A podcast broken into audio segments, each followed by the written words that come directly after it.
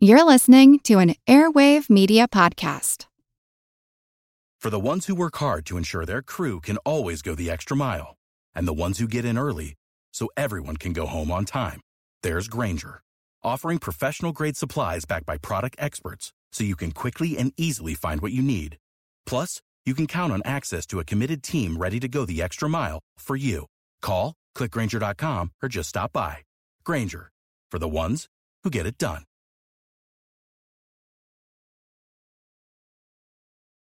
In memory of scientist E.O. Wilson. The sounds we're listening to are being made by a colony of ants.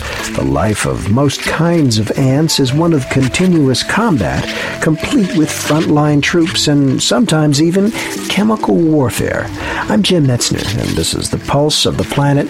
Ant battles on the larger scale consist of masses of workers recruited by scouts to the combat zone, confronting one another in direct combat with the colonies that are able to assemble the largest force of workers, usually overwhelming the others and winning the battle. Edward Wilson is honorary curator in entomology at Harvard University. In some cases, the combat can be somewhat more long distance with the spraying of chemical substances. A lot of chemical warfare goes on, and either sprayed out as a poison from the tip of the abdomen or extruded from glands at the base of mandibles so that it's an auxiliary weapon, or it's oozed out of various pores of the body and smeared on the enemy.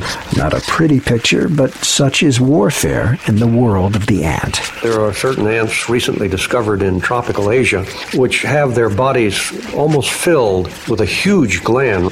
These glands are filled with a sticky, toxic material, and in extreme combat and stress, the ants contract their body wall violently, causing the body wall to rupture and the glands to explode and spray toxic material over the enemy. So they are walking grenades. Our thanks to Bernie Krause for the ant recordings.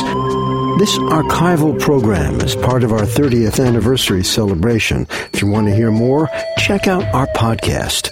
I'm Jim Metzner, and this is The Pulse of the Planet.